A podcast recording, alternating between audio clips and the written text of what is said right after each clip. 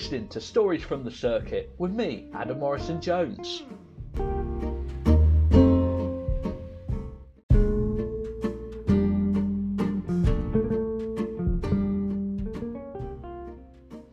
This is the interview with Trevor Simon. It was an absolute pleasure to sit down and talk to two icons of British television. I knew them growing up watching Live and Kicking and watching Going Live, and they always used to make me laugh as a young lad. And you know what? They still made me laugh during this interview. Here you go.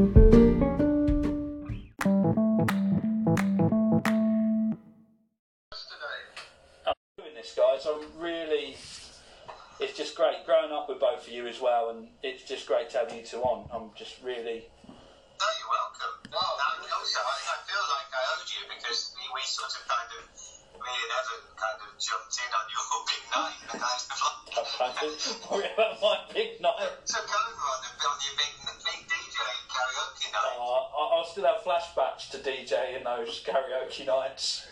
It was good fun. I really enjoyed them. Uh, you know, it was, uh, there. It's a shame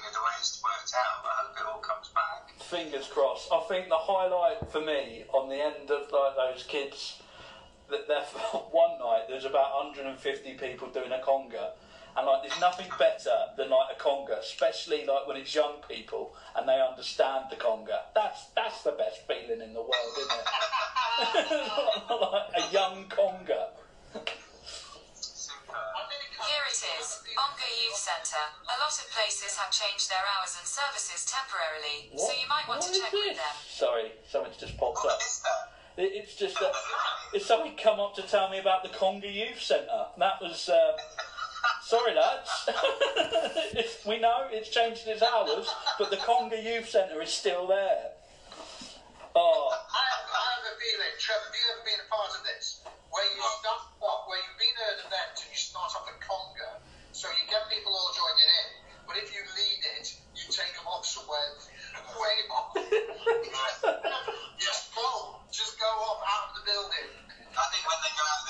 that's the best. oh, the, the, the highlight of being a holiday park entertainer was taking people out the fire door and then just closing the fire door and running away. And you can get away with it as well. It's just to look of them going, "Oh, the conga's over," but uh, happy days. But yeah, I- Which holiday park was that? I was all over the place. I was at Butlins, Bognor Regis for six years. Oh, yeah. Uh, then I was for John Fowler's all over Cornwall, uh, Devon. We did a, we did a, yeah, we did a, we did a, a live event, one of these guilty pleasures events at, at Butlins and Bognor Regis. Oh, nice. Is that the Bognor Regis one? Yeah, yeah, yeah. Yeah, was, yeah. I, I don't, how long ago were you there, Adam? I, I left in 2013, so I was there for. So, so it, was this the kind of quite modern one where they had like the the, the, the flats looked like they were built? in Yeah, yeah, yeah. It, it didn't look like a Butlins. Yeah, because they put us they put us up in the top of this ship thing with kind of these big ship-like balconies. It's was I've great. never been so excited in my life. It's great. It, there's just no better. Like you get so surprised at the standard of like a Butlins kind of. Now it's. It's, have you seen any of their Shine On weekends, which are basically indie mod rock? It's Yeah, I mean I've seen the, the bills. Yeah. Yeah, amazing. It was like Johnny Marr and I can't remember oh, Johnny Marr, the beat, and Madness, and you're thinking, how how have you got that? Yeah.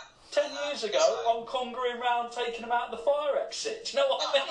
What's happened there? It's a real, I, honestly, then having, having that idea, whoever came up with that idea as a way of basically filling the place out of season, I mean, it was genius. Oh, You know, It's genius. a great idea. Yeah, very good. I do To be love it. honest though, conquering and Madness Nutty Walk is quite similar really, you know, I Yeah. think there's a crossover. It really is. It's kind of like it's the evolution of the conga, isn't it? It gets to that Yeah, point. yeah, yeah. You've learnt those skills, just taking it The up conga, yeah, the conga is one step before. one step before. I like that. one step before. Do do do. By the way, uh, have we started? I think so. This is better than any questions I'm going to ask you. So, oh, wow. I do have some real questions. Uh, and the first one is, how did you guys first meet? Okay. Oh, it's? We we get asked that question so much. Nobody to this day has ever asked us, how did you two guys meet for the second time? It's always the first time, isn't it? How did you guys meet for the second time? How did you meet for the seventeenth time? It's, it's such a weird question, isn't it? How did you meet for the first time? Because it, the first time is never the decent meeting, is it? It's usually the second time. Exactly, yeah. I think the first, the first proper meeting was most probably about the fourth. Yeah.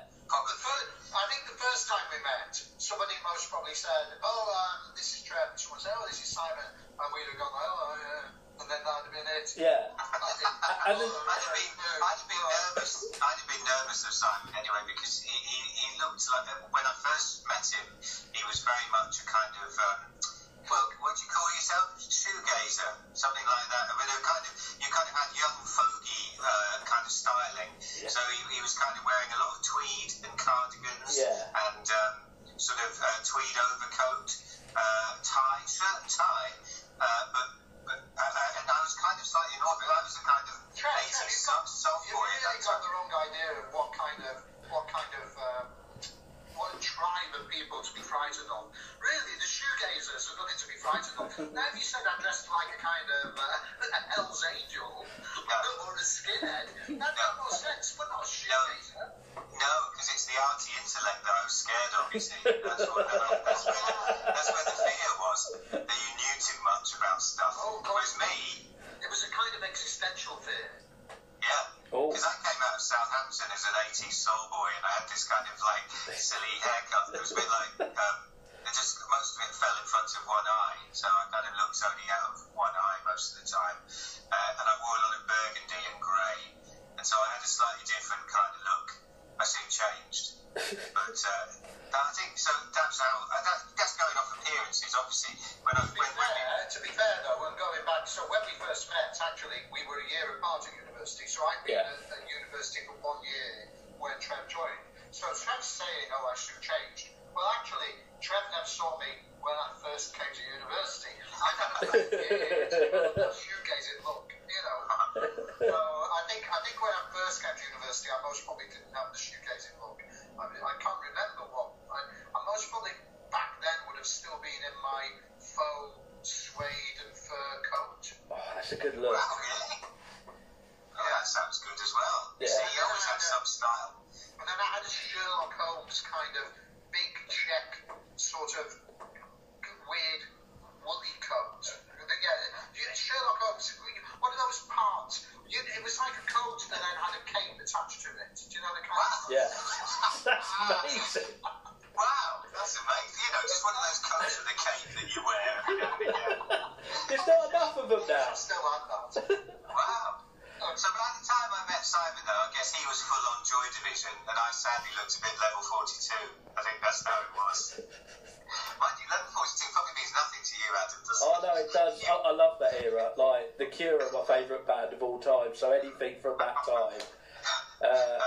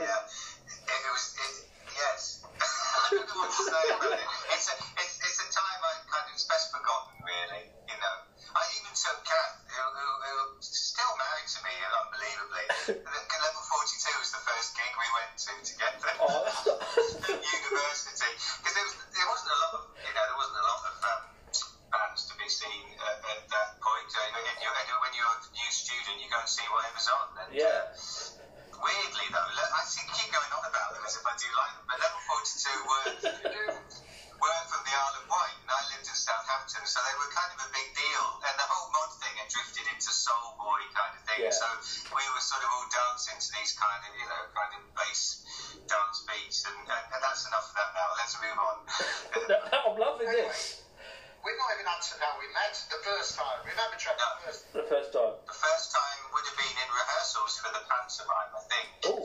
We, we were both doing drama. We were drama students at Manchester University, and uh, part of the course was to do a community pantomime for, for the community. It was a, not a traditional pantomime. I can't remember what it was called. Can you, Simon, or what the story was? No. I mean, I can remember the parts we played, and that's all. Yeah. So for whatever reason, Hang whatever on, hang on, was, hang on. came with- back to me. It was something to do with robbers. Okay. robbers of somewhere. right. The robbers of the- Cardamom. Yeah, yeah, the robbers of Cardamom. What? that famous pantomime. The robbers. The, uh, is, hang on, isn't Cardamom some kind of herb or spice? I think it is cardamom. We are the robbers of cardamom. so, uh, yeah, that it was all done in the little kind of performance like studio that we, that we were lucky to have as the drama department, a converted old chapel in the middle of these modern buildings. Um, and obviously, then local community centres and youth clubs would bring kids in, Yeah. and, and they would uh, they would en- enjoy the robbers of cardamom. and Simon played um, a grocer who sold meat and potato pies. Is that correct? I suppose as I remember, Yeah, yeah. Holland's meat and potato pies. of course. Which, Um, which, um, which, uh, a little sidetrack. I'm currently reading um, John Cooper Clarke's autobiography, and he's a local lad from my area. Oh, he's right. from Salford, and he talks about Holland's meat and potato pies, and he talks about how when the rules changed, when they were actually they were take, taken to task, and they were made to change the name to Holland's potato and meat pies. It's more potato than meat, but anyone who really cares still calls them meat and potato pies. Absolutely. But why don't they ever mention the pastry? Why isn't it meat Yeah. and potato and pastry, or pastry and potato and meat? You know, it's, That, that was that was more the domain of Peter's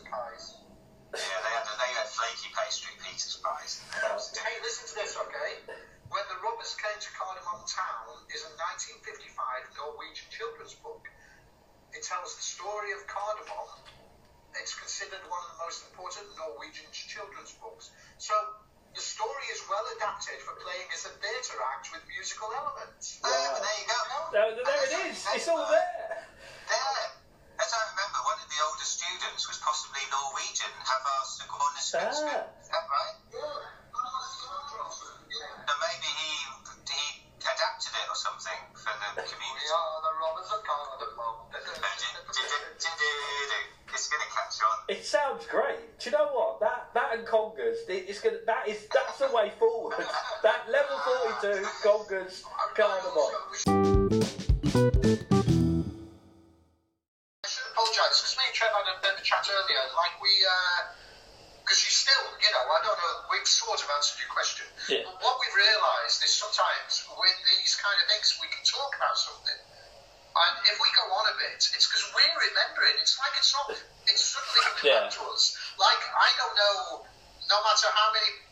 People have asked us. When did you first meet? I can't think of the last time we talked about the Robertson Garden. No, that's what's nice. So, and I don't know why, but it, it, my part in it was uh, to be a squirrel on a skateboard. So um, I had a squirrel costume and I rode a skateboard across the stage. That was it. I don't think I did anything else. It just it just happened for a few seconds. And Simon would come out of his shop and say something about meat potato pies and dipto, and that was it. I, I, so I don't think we had major parts, did we, in it really? We weren't the robbers. No. No. We were we were cardamoms. it sounds brilliant. But those are the things you remember, though, isn't it? When you start off and you just do something so ridiculous, but at the same time, it's just it's about the fun. There's no pressure. There's nothing. There's just you're just in the moment. that was my first experience of a, of a drama, drama kind of student performance. I, I'd have done anything really. Well, I did obviously. I was prepared to dress up as a squirrel and uh, go on the It makes me it makes me want to jump ahead a bit, but it just also makes me think that if that's how we met, and I'm going to do a load of stuff here, but it, it led to us doing more things together, and it led to us also wanting to do comedy together.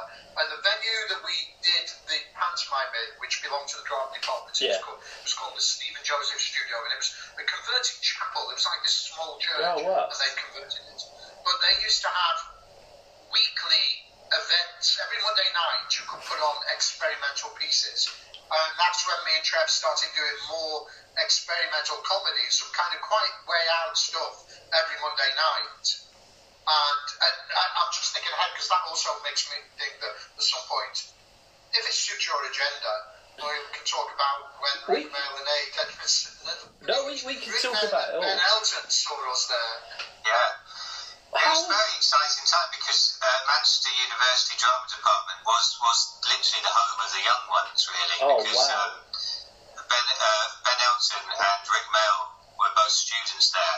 Um, And Ade. and Ade as well, yeah. Was he? I can't. Were they all three students? Yeah, Elisa yeah. Mayer was the, the writer and, and girl, girlfriend partner of Rick then, but was also the daughter of one of the tutors. Um, so when we arrived, um, there was this quite big excitement because suddenly the young ones was on TV and. Um, the, one of the tutors, David Mayer, uh, obviously, you know, was, was very close to the whole project.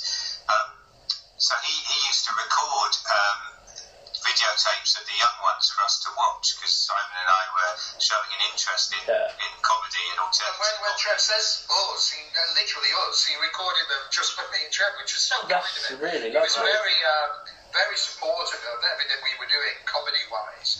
Um, and going back to the young ones, David Mayer, he, when when they pitched the young ones to the BBC, the BBC were having none of it. And I think this is right. They actually went to David Mayer as an academic, and he wrote an academic paper for the BBC in support of why they should make the young ones. That's amazing. And, and that swinged it. Um, yeah, it's fantastic. So he was our he was our kind of mentor there, really. So whenever we were doing this muck about comedy stuff on a Monday night, he'd come along and give us bits of advice. And uh, it didn't always go down well with me and Simon because you know we were just trying to do. I suppose we were trying to take alternative comedy a little bit further. We were fusing our our, our kind of comedy that we'd grown up with, which was sort of Monty Python and Morecambe and Wise and stuff like that. But we were fusing it together to then bring in the new alternative style, perhaps of the young ones and all that kind of thing. And we were just jumping ahead a little bit more. So it was quite surreal, the sort of stuff we were doing. And I remember David Mayer saying to us once that we were doing comedy that was like a custard pie fight that kind of just comes straight to the fight. There was no build up. And he said, What do you do? You've got to have a build up. He said, One person throws a custard pie and a little bit goes on someone's face. And so they get a bit angry and they throw it back. And then that hits somebody else. And then they join in. And by the end of it, you built up to this massive fight. Whereas we would cut to the chase and just go straight. Well, do you know, well, do you know what? This, this is really interesting because I was reading an interview recently with Richard Curtis. Yeah. And they were talking about writing Blackadder. And he was talking about how with Ben Elton, they were writing jokes, and whenever they had Rowan Atkinson doing some simile, it had always been one, two, three. Because, Yeah. you know, the rule of three in comedy, your joke comes on the third one. You go da da da da da da da da da da da and that's the laugh. And they said, why? And, and they started doing that back in, in Blackadder, where they said, let's just cut to three. And, and I think, like, it's good to know those rules, and it's good to know why they exist. Yeah. But but it's also nice sometimes to then cut them out or jump ahead or. Definitely. But, Trev, when you say about advice David Mayer gave to us, one piece of advice he gave to me, which to this day I've never understood really, he said, Simon, you always duck away from the joke. Yeah. I remember that. No, it's odd, isn't it? Because I think that's, you know, uh, as long as I've known you, Simon, you've always gone for the joke full on, really. You know? Yeah, I, I would have seen that Sometimes we wish you had ducked away from it, but no, you've just gone. but yeah, that's. I suppose, actually, this might be, to give you an example of a joke, this may be the kind of thing he means about ducking away from a joke. There's been a, a meme that's gone around every Pancake Tuesday on Facebook and Twitter and everything, where people go, oh my goodness, it's Pancake Day. I, I, I didn't realise what with lockdown it suddenly crept up upon me. crept, you see, and they make this joke. Well, that's an existing thing, and that's been going on pre-lockdown. People go, oh, it suddenly crept upon me. But I swear I'm really enjoying it. I know Sorry, that. I'm just enjoying it for the first time. on every Pancake Tuesday, yeah. and I was more clearer this time, but this is me ducking away from the joke, is I put on Facebook, oh God, it it's Pancake Tuesday. I hadn't realised what with lockdown and everything, it seems to have just sneaked up on me. now that is me ducking away from a joke. I like that. But but I then said, and this time round I was more explicit because other years I've not done this, and I've just put in brackets. I know I'll be angry if you leave a comment, and of course I still get comments where people go like, "Oh, it crept upon me." Oh. You see, that's why I was that's why I was scared of you when I first saw you in your Joy Division outfit. I, I knew that you were going to catch me out somehow. You were going to set me up for a joke and make me look stupid. I just knew. Oh, And have I, Trev? Well, firstly, the question is, have I ever done that? And if the answer is no, then you could say I'm playing a long game. for that one time. Yeah. The thing is, I fear I'll never know. it's been going on for 40 years, and you know everyone's having a good old laugh. And I'm still like smiling. imagine, imagine where, and this is big greatness because we have to imagine a scenario where you die ahead of me, Trev. But imagine that at your funeral when I eventually go, that's us showing. I look forward to it. Yeah. That's a lot of effort for a joke. I love it. On the 40 spin. years though. 40 remember, years. remember them. Like, going back to Rick and Ade, the, you know, you can't really make jokes, or, you know, it feels wrong that you should make jokes about people dying. And one of the things that Rick and Ade used to do, which always made me laugh, but it was really quite outrageous, is if there was ever an interview with them where one was there and the other wasn't, Yeah. and they said, so for example, um, for the sake of decency's sake, I'm going to switch this around. If they were interviewing Rick, and I think it was Rick actually first, didn't it? And they go, oh, so where's A tonight? He would just go, oh, didn't you hear? He died. and then people would be left going like, what? And they're just carrying on with the interview. Oh, I uh, I met Ben Elton about two years ago randomly in W.H. Smith's in Canterbury looking at notebooks. And I, Did you plan to, or was it? But it was accident. it was accidental, and I, I just said, "Are you Ben Elton?" And he went, "Yes, I am." And for some reason, I got really sentimental about it. I went, "Thank you so much for the young ones, Mister Elton," and then walked off. Oh, And Ah, it, fantastic. it was just so nice. It was just, which is always nice when your heroes turn out to be nice. That's it. Yeah. There's no better Yeah, feeling yeah. than that. And He it- was really, he was because his, his, his, his character on Saturday, on, when was in Friday Night Live or whatever it was, was always quite embracing, wasn't Yeah. it? And I think he did wind people up a little bit, but actually he was he was really nice and very supportive of us. Him and Rik Mayall were, were, were very supportive. He, in fact, um, uh, well, well, there's a few stories around him, but Rik Mayall uh, actually gave us the quote that we were his favourite act for our first Edinburgh show. So we were able to go up to Edinburgh for our first sort of time, and underneath we could say my favourite act, Rik Mayall, which was re- really, know, we were excited about that. But then we walked around and there were a few shows, and there was like my favourite band, Rik Mayall, my, my, my favourite juggler, Rik Mayall, and he pretty much said it to anyone who he bumped into along the way, really. you But, um, past a shop, and then you go past a shop and you go, my favourite cheese, Rick uh, around about that same time, we'd, we, we, we obviously they they were a few years ahead of us at Manchester, but Yeah. um, Ben Elton was in his fourth year. He did a he did an MA Oh, when wow. I was in my first year. So part of that meant that he taught me as well. But there was when when Rick was there, they must have been visiting for a few days because somehow or other, after initially meeting them, they invited me back to someone's house. So I went back to this house with Rick and Ben and a couple of other of their friends. And then I was just kind of, I was, I was like, what, 18, I was just a student, so 19 most probably, because obviously they're both there. And I was kind of a bit in awe of them. And I was having a drink and whatever. And they started playing cards. And they got me playing cards. And I didn't, I can't even remember what the game was, but I was rubbish. But then they started betting as well. And I remember kind of taking part with like 10p's and 50p's. And then there was a point when Rick just went, oh, let's make this serious, and started putting down £5 notes, £20 Yeah. notes. Bearing in mind, this is, what, about 1982, something like that. So, you know, this was a lot of money. And I, I just went, oh, no, I can't do all of that. And anyway, I realised I was getting out of my depth, and then there was a point where I said, I've got to go now, I've got to get home.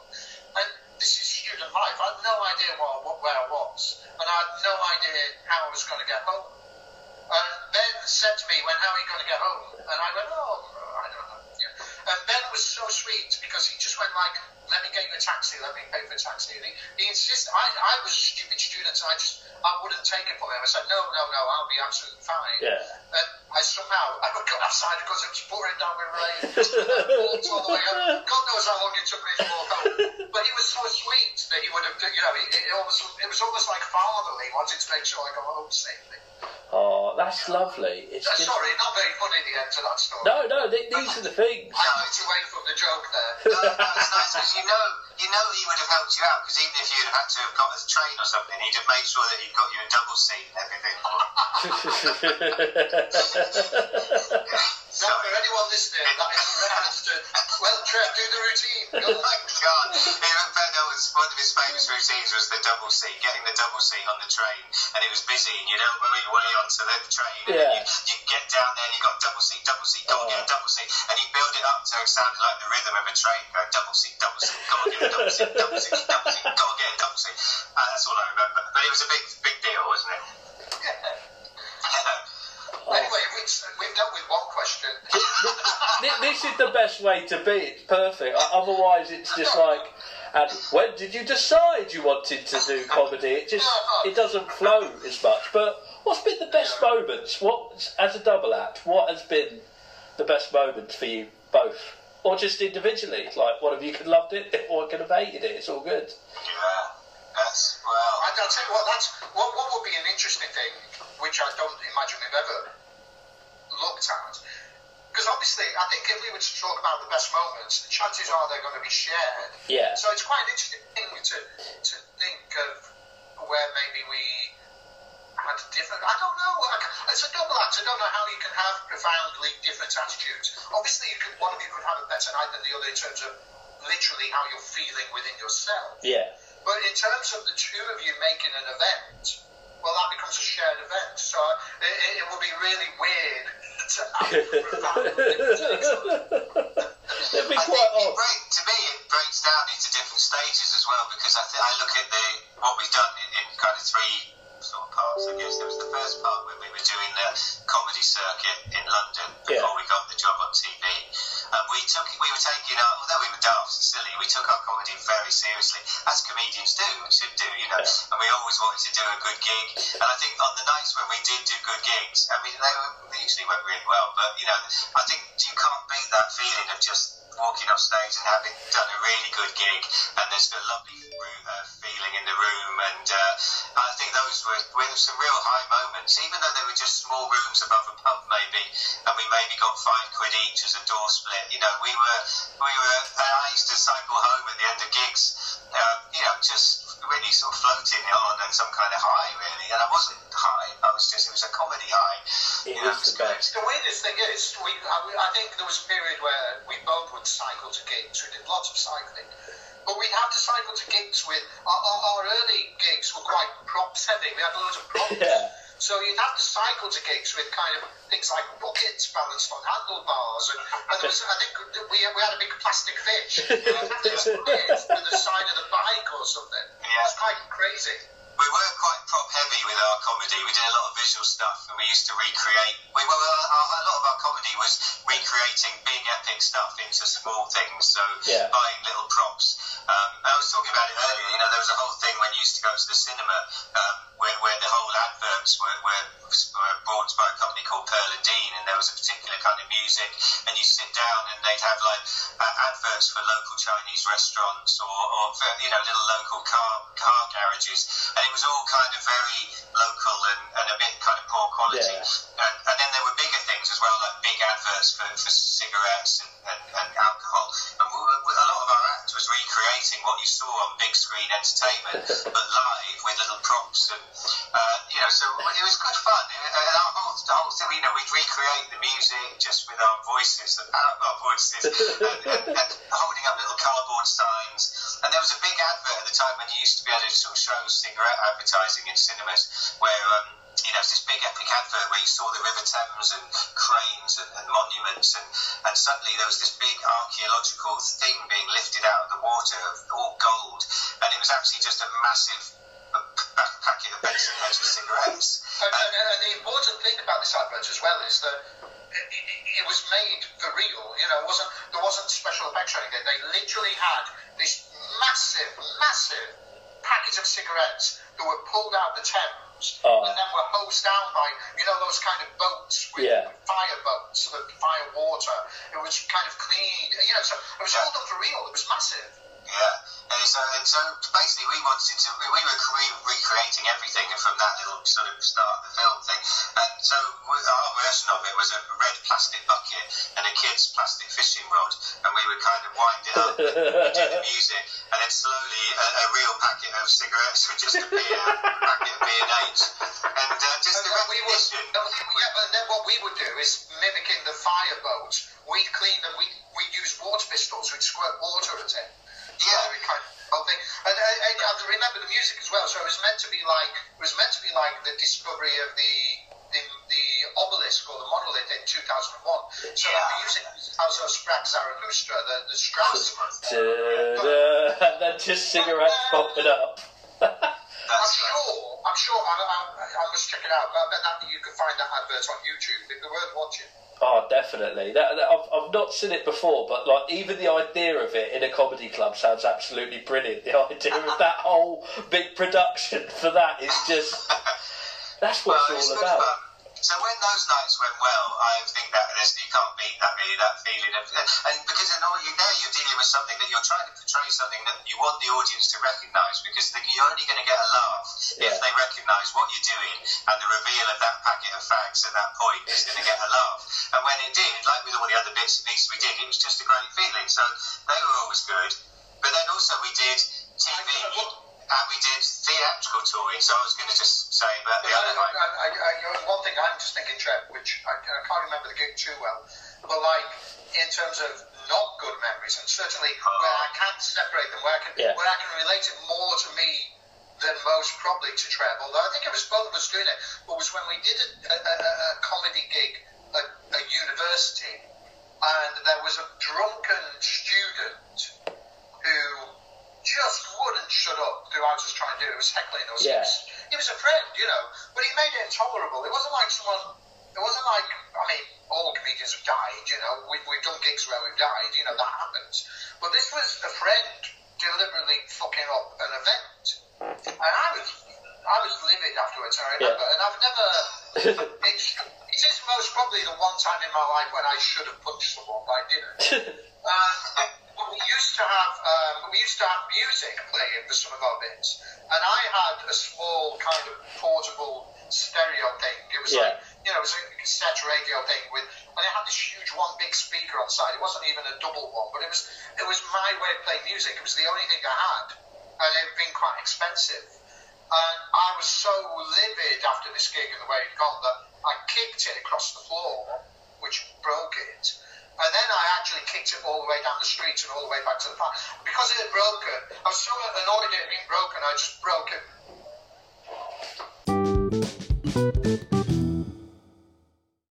That wasn't a good night. No, I remember that. it was very up and down all that time. I mean, if we're going to go on, you know, on bad nights, I mean, another thing, well, after we'd um, done our time on the uh, London circuit, we were about to do our first Edinburgh show. Yeah. Um, we, uh, we were really pleased with our act, was involved all the cinema, Pearl and Dean stuff, and this, Yeah. and it was going well. And when we were actually in Edinburgh, the show, we did a, a midday show. Uh, all the most of the other comics were doing midnight and Yeah. late night shows. So we went for doing mid, midday, and as such, it was like the breakfast show for a lot of people. And so, you know, they were Yeah. getting up, dragging themselves along to see us. Uh, but we managed to sell out a lot of the shows, and we did really well. So we were on a bit of a high. And we were doing the show then as a promotion in one of the uh, student buildings or fringe club buildings or Yeah. something, and we were doing a gig. And um, one of the one of the routines we were doing as part of the recreation of the cinema experience were the public information uh, inf- uh, adverts that used to go out, and there was one about. Uh, uh, people looking after their stuff while they were sat in the cinema, and there was an announcement that sort of went, "Ladies, please take care of your handbags." And there was a little kind of animated snake that went kind of through the cinema, picking up all the handbags. so, so, so how do we recreate that? Well, we, sort of said, ladies, please take care of your handbags. And then Simon would do this thing which, which was kind of, you know, uh, a, a different take on it. We'd go, gentlemen, please look after you. No, please take care of your big bunch of keys. And uh, it was like a, it was kind of a, I don't know what it was really, it was just funny at the time. Maybe it was fashionable that people, guys would have these big bunches of keys, but it was also a kind of comment on Also, we were, we were, yeah, exactly. We were trying to make some point about stereotyping uh, the genders. The, yeah. Yeah. That's right. So there we were doing this routine that we were really pleased with. It always got a good laugh, big bunch of keys, and we're waiting for the laugh. And, and suddenly this voice from the crowd just went, comedians, please take care of your material. And we kind of went, oh, that's a bit odd. What's going on there? And suddenly we were being heckled by this quite aggressive character who turned out to be um, a comedian and quite a, a well-known comedian on the circuit. And um, he, and we couldn't work it out. So he's sort of, a bit like the story Simon told about the, the student mate, he then sort of went on to slightly sabotage the rest of our set by shouting out stuff and, and kind of being quite derogatory about the material we were doing, as if we'd stolen all his material.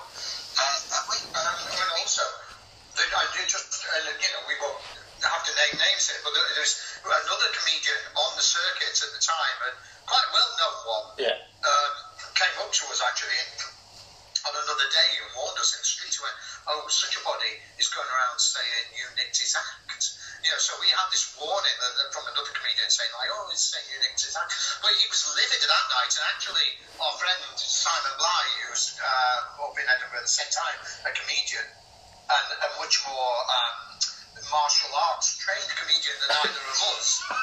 he actually he actually had to use his martial arts training to stop this guy from having a go at us. This guy was going to get violent with us. Yeah. You know, because because he thought we'd stolen his act. Uh, So what happened was we developed this idea by going to the cinema in Manchester. I mean, me and Simon went to the cinema all the time when we were students. You know, we'd go in the middle of the day, we'd see whatever films were on, or the David Cronenberg horror films or whatever it was. And so, you know, we developed this act through going to the cinema and it just completely independently. But of course, this guy down in London, obviously he was going to the cinema too, and it was fair game. He was doing a similar act, but he was convinced that we nicked it. So when we arrived in a place where you know Manchester and London comedians were doing the same stuff. It, although it was he was a comedian from Manchester. But, yeah, yeah. It makes you think, doesn't it? Ah, well, there you go. But anyway, so that, they were the down points. But And then about years you, later, years later, 20, 30 years later, I was um, with my mate Simon, Simon Bligh, stand-up comedian, Yeah. doing gigs, and I just went with him to a gig to watch. And this comedian was on the same bill. So I, I kind of, you know, I don't forget these things easily. Yeah. You don't know. It, it, And 20 or 30 years ago, Yeah. this comedian had said, you know, the weed nicked out his act. So I was quite nervous about the idea that he was on the same bill. yeah. And I said to Simon, no, go on, I'll come along. I'll have a few words, you know. so, uh, oh, Simon, you know such a body, blah, blah. Yeah. And then he went like, oh, I don't know, met. And I said, yeah, yeah, yeah, yeah, we've met. You, um, about 30 years ago, you said, uh, you know, you, you accused us of nicking your act. And he just went like, oh, yeah, sorry, mate, I was mad back then. That's such a. Yeah, sorry, I was angry about that, but I kicked off over that.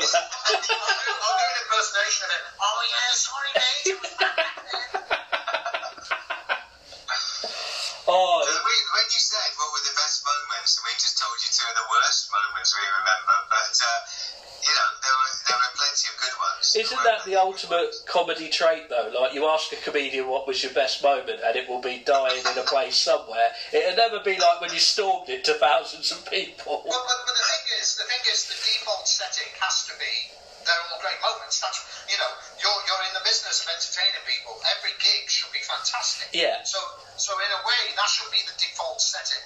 It's a bit like comedians who can have, you know, you could be you you could be kind of headlining a say somewhere like the Hammersmith Apollo or whatever it's called these days. You could be looking out over a couple of thousand people.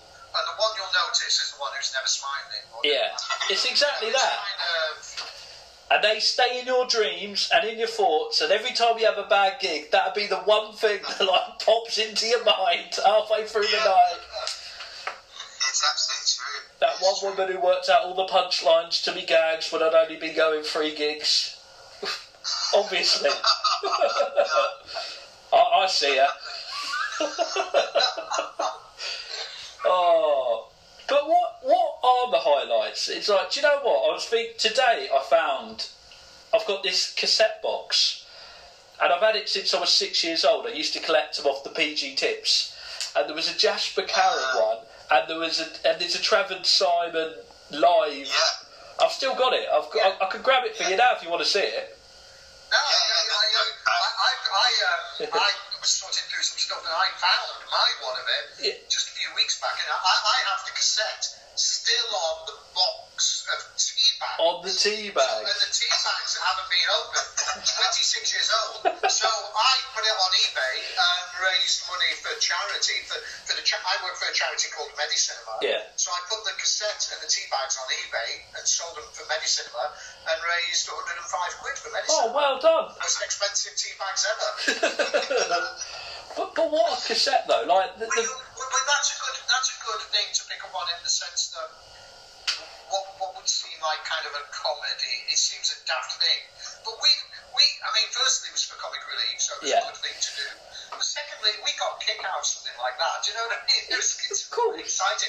When you look at the when you look at the company we were in, the other cassettes, people like Peter Cook, you know, I think one was even Richard Pryor. You know, they were quite amazing. I've got them all. collections. Yeah. Uh, because like I was obsessed with comedy when I was young. So the other one was Jasper Carrott's 24 Carat Gold, Blackadder 2, uh, the Richard Pryor and the Peter and Dudley Moore one, which I don't think is the clean version listening back.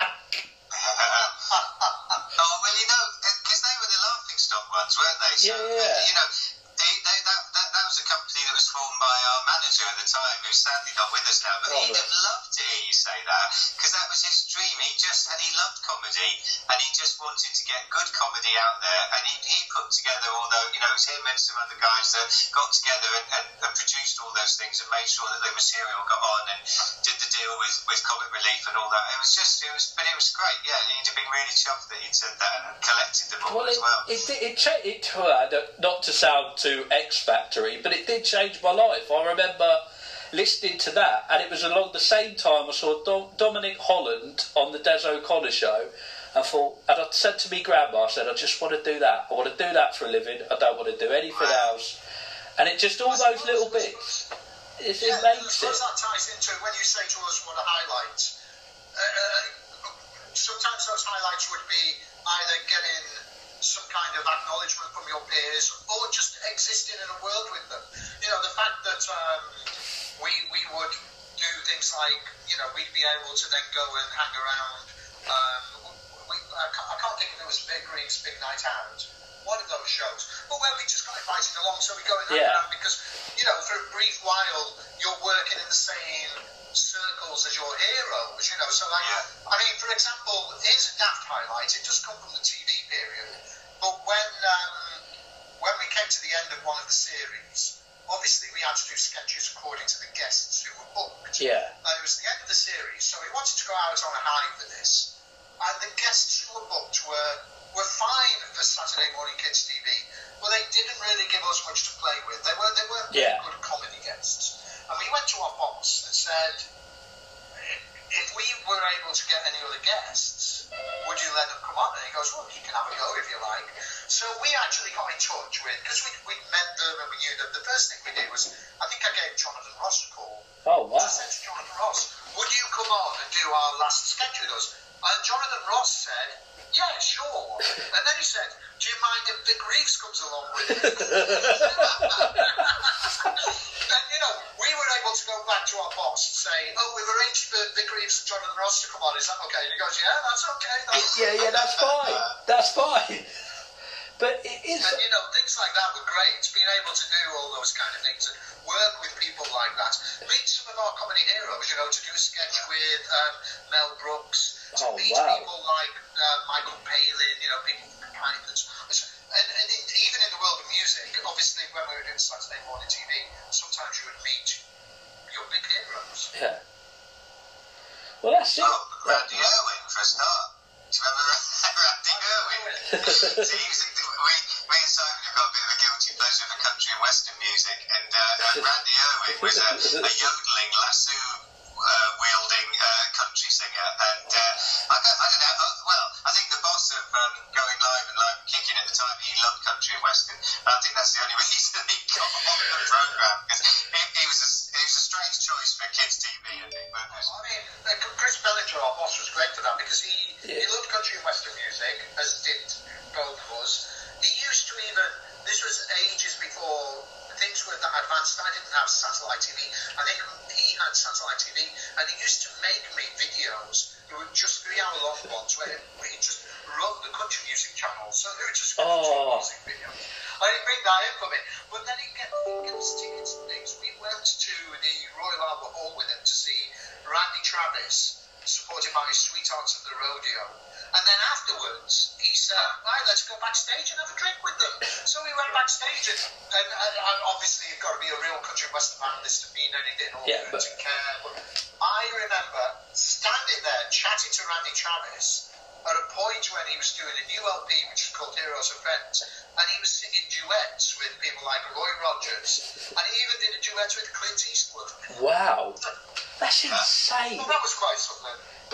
are the moments, So Those are the real moments when you meet someone you look up to, and you just have that realization of, I'm doing it. I think that's been what I've learned, like recently, of going, do you know what? Just enjoy the ride. It, it, don't look for the end of it because it's pretty damn good comedy if you're doing well at it, which it is great. There's no better feeling. And as you were saying earlier, the, the high.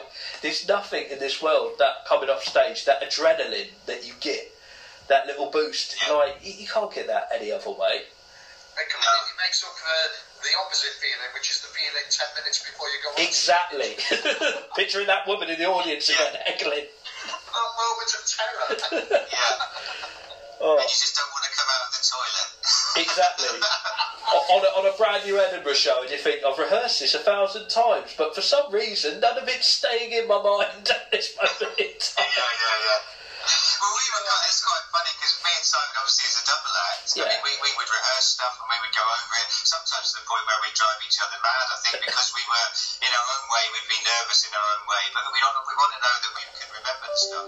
So we'd find different ways of, of helping to go over it, but I think sometimes the timing wasn't always was, was right for each of us. So we'd say, "Oh, should we go over the lines now?" And go, "Let's do it later." And then sometimes we put it off, keep putting it off, and, uh, because it sort of made you anxious. So, uh, but eventually we did. But then usually you go on stage and we both have probably forgotten the first line anyway. something would happen. Someone would shout something out from the audience the minute you walked on, and you would then kind of take on a life of its own. Right. But what we always had, we always knew we had that that kind of not script as such, but we had that routine there Yeah. to fall back on, and, and, and we got, and as time went on, we got to slip into it when, when we wanted to, and it worked. But the other thing as well, and the thing about being a comedian is, and particularly a double act as well, where and a double act that's worked together for quite a while, is that obviously things can go wrong and the audience is not laughing and so on. But actually, you can't really dry. You can't dry in the sense that you can in the theatre Yeah. if you're doing a play. Because the point being, we're always talking rubbish, you know. So if we if we forget something, something will happen. We'll recover it somehow or other. I mean, the, I, I think the people I'm most in awe of is like is you know, God. I, you know, I once years back, I maybe thought, oh, I'd like to do some acting. The idea of learning a play and then always being able to say those words as is is kind of terrifying, really. Same. You know, I mean, we, we, we could, could blag our way through anything, most probably in the end, I guess. It really is though. Like I, I think that's I think that is a comedian trait as well. The thought of actually learning a set as a script terrifies me. Like it, it- it's that whole being able to go off and bounce off an audience. It just gives you that kind of thing. And I suppose it's a double act as well. Like when you've had a bad gig as well, you can you've got someone in the dressing room to go. Do you know what? It's all right, as opposed to Yeah. just Well, going over think the that road. was, it was a bit of a safety net we had. You know, we, we, we always had each other. So if there was, if so one of us did say lose track of where we were going. You know, then, then we knew the other one would pick up, or or you just like Simon said, you would bounce off things until something just kind of happened. And, and certainly, yeah, after the company we had for each other was really great because I think it can be a bit of a lonely business comedy Yeah. stand up, and we we never really experienced that. I think. You know, there were times probably when, when Simon would have liked to have not had me around. no, I'm kidding. No, I'm. No, exactly. But um, No, when I was thinking about when we used to tour and stuff like that, the one thing that that is hopefully radically different for comedians now than it was in our day was that dreadful, horrendous thing of finishing a show. Let's say the show finished by ten, Yeah. and at ten o'clock, being in a fairly big town somewhere in the country and not being able to get any food. It was the most hellish thing. It was the worst thing in the world. Where you couldn't get food or you couldn't get alcohol. You know, any any when you're on tour, around about eleven o'clock, you need something good to eat. Yeah. You need to drink. And honestly, back in the days when we first started touring, places were dead. Places. Uh, hopefully, that's a major change now. Hopefully now wouldn't have a problem finding somewhere. Yeah, I, there's too it doesn't much. seem such a big deal now, but there was a great moment when we were on the train back from Newcastle and we done a gig up there, and we got really, we also had to run to get on the train, and I think we maybe smuggled a few cans in with us. That was fine, but we didn't have any food, and so we thought, how are we going to get food? Um, and it's, you know, it doesn't sound like a big deal now, but then it was. And, and uh, I think the person, our road tour manager with us had a mobile phone, and um, Yeah, because you have to bear in mind, it's not like everyone even had mobile phones. You know, this is No. maybe a Yeah. mobile phone. So they had a mobile phone, someone had a credit card, and we just said, look, why don't we just order a takeaway and we'll pick it up from you know, a few stations down the way. and so we, we phoned up this Indian takeaway and we said, look, we're on a train, we're heading It was towards... Crewe, wasn't it? Was it- we're going to Crewe, and so we, please, can you deliver, um, you know, three, whatever it was, uh, you know, t- uh, takeaway curries for uh, the train that's going to arrive in Crewe at this certain time? Um, they said, uh, we said, we promise we'll, you know, we will be there. So, you know, I suppose it was us who was going to lose on the credit card, but sure enough, when the train pulled into Crewe, there was a fantastic guy stood there with this lovely uh, Indian meal there, uh, all wrapped up. And he passed it through the doors, it opened, we took it in, the doors shut, and we went on our way and enjoyed it. A lovely takeaway all the way back to London. which There's was- nothing Do you know what? I think it was one of those fantastic things that became a communal experience because we were on a train and everyone around the train sensed what was going on. So everyone, everyone sat within in a certain radius of us was willing this to work. You know? Yeah, yeah. It was a real exciting thing. Of, were we going to get this food delivered? Was it, you know, would, would he be there? And so this guy got a big round of applause from everyone. I think it was kind of quite some achievement. Best curry ever. I bet. It was. And those are the moments. Those are the moments, though, aren't they? That's what comedy really is. It's those things that people don't see. That whole getting an Indian uh-huh. takeaway on a train. It's brilliant. That's just just mind blowingly good. Oh, happy. Well, yeah, a, that's what I mean about having having company a bit in a sense. And as you go on tour, when I mean, having gone from the, the the circuit where it was just me and Simon in small pubs to then have had the TV exposure on Saturday mornings, it meant we suddenly could up our game in terms of the venues we toured. And so the first tour that our, our manager Pete Brown, who, who was behind the Laughing Stock uh, cassettes, he wanted to. He said, "Look, you've got to get out and do some big theatres." And we said, "Well, you know, we've done the pubs now." He said, "No, get out and do a pub show." He said, "I'd love you to do a variety show." Oh, wow. So um, he said, "I want you, you and Simon, obviously, you know, you two to do your your thing, but also uh, I want some other acts." So we had he he got he organised um, a juggler, Paul Morocco, who was big on the circuit at the time, probably still is really, really good comedy juggler. Um, a band called Fat and Frantic, who were a, a, a, sort of like a, a, a Christian boy band, I think, really. Wow. They were kind of Kind of Christian skiffle group. yeah, um, so they see he clever, our manager, because he said, right, they're massive on the, the Christian pop scene. that that big cash cow, eh? Paul Morocco was famous for being a Satanist. Yeah. yeah, yeah. And then, and then we had uh, Glass as well, that were a, a female um, kind of uh, Supremes tribute act, and so they looked like Diana Ross and the Supremes and, and sang along to uh, backing tracks of, of those songs, which was just cool. So that was great. Okay. I don't know if that. I thought they were. I thought they were just their own act. I thought they just sang their own stuff. Huh? No. Oh my goodness. Oh, I wish I Well, could. that's, I hope I'm not. I hope I'm not maligning them now, because you know they'll obviously be listening now. They will. but, but it was anyway. My point was that suddenly we went from you know even though me and Simon had each other for company, we suddenly went out on this massive tour of the Oh, country wow. with this show that was like a big had to edit it down, was three hours long, and uh, it was like just mad because there was so much to try and pack in. Um, but it was really good fun, and at the end, as, as the Swing Your Pants characters, we, we came out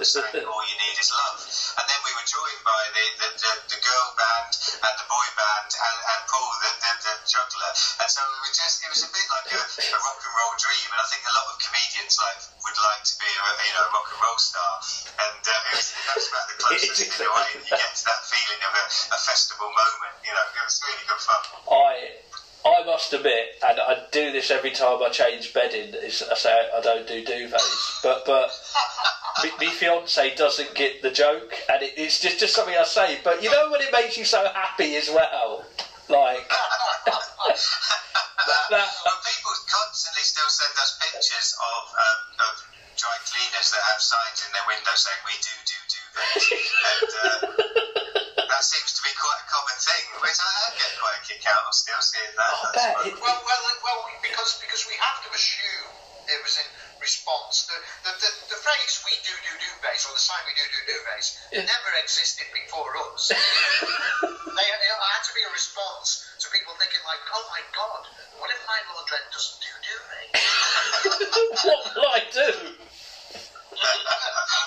I just love that vision. Realistically, of course, now most duvets are kind of quite lightweight, and you can stick them in your own machine. I think so.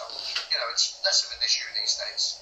It's drying them after though, getting them in a tumble dryer. That just you can't. I just go. I just go to bed with mine still wet. Oh, I, we all have. Can I just say the highlight of I think it was a show about it was a Saturday morning kind of retrospective and it was you doing those characters. This might have been 10, 15 years ago and Chris Moyles was doing the duvet sketch with you and the look on his he was like a five year old meeting his heroes and I was like wow. I love Chris Moyles. but he was very, very good in that. I mean, he really played it perfectly. Because obviously, know, there was a kind of script there. We did have to say to him beforehand, we're going to we're to insult you quite quite honest. And, and you know, he, he played along. In fact, he mentioned it. We were on the radio the other day when- you were promoting your uh, Medicinema uh, charity Yeah. fundraising, He, and uh, he he remembered it. so much. Yeah, and he did so much promotion for that. It was amazing. He really helped me raise something like in the end fifteen thousand pounds Wow. for Medicinema, which was amazing.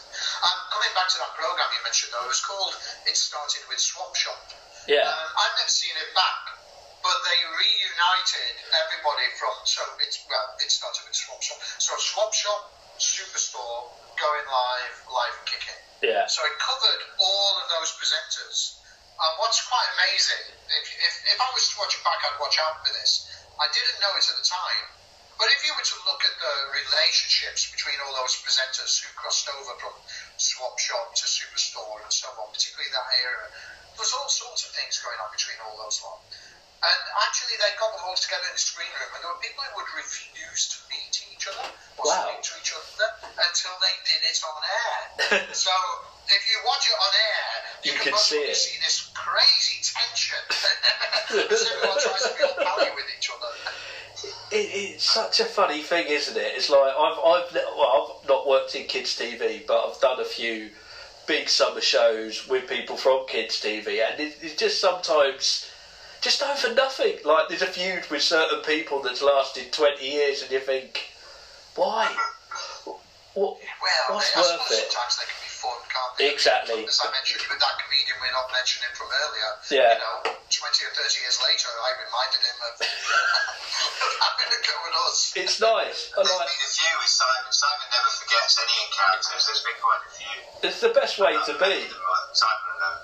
And most of them, most of them I've, I've got over. Most Yeah. of them I've kind of, you know, I've definitely mellowed in the last few years.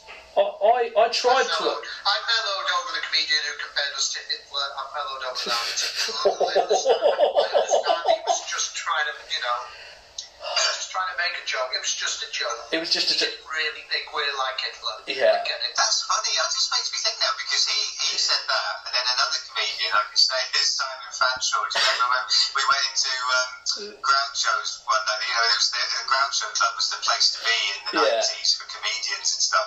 And we both had we both had full length um, brown leather coats made for some reason.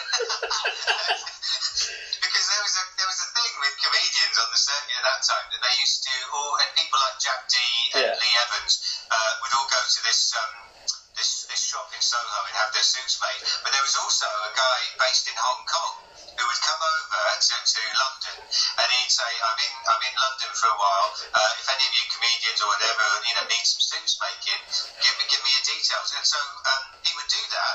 Uh, take all your measurements uh, pretty roughly, and then go back to Hong Kong your stuff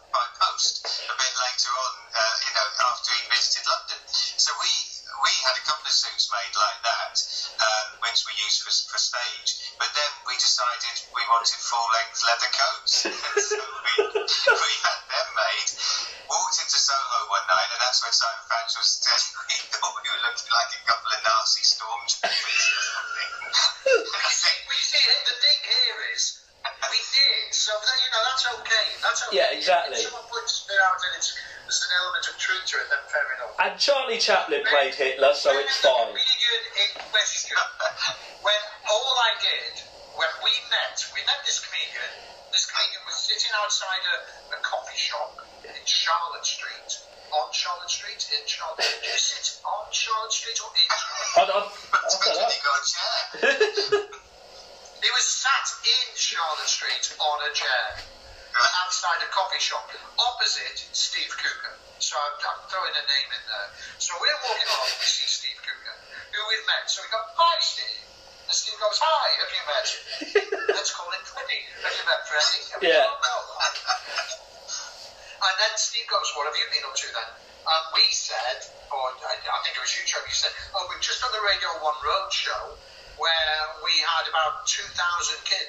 standing up swinging their pants.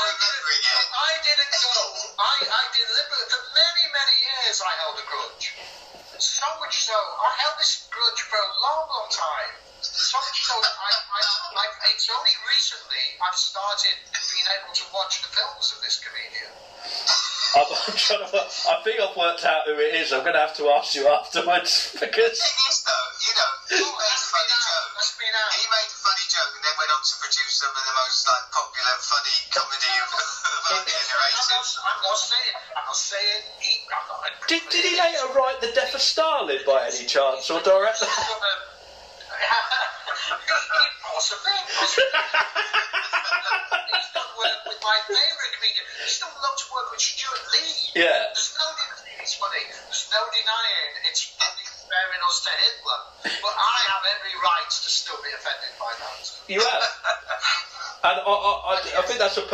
To end it on. Don't compare us to it. There we go. It's been an absolute pleasure talking to you both. Thank you so much for this. Uh, this this has been a dream for me. There's an eight-year-old who's very excited right now. Me, I haven't got a son or anything, but there, we- there we go. Just just and, and just thank you for being just so nice and sharing your stories with me. I- I'll just turn off the recording equipment.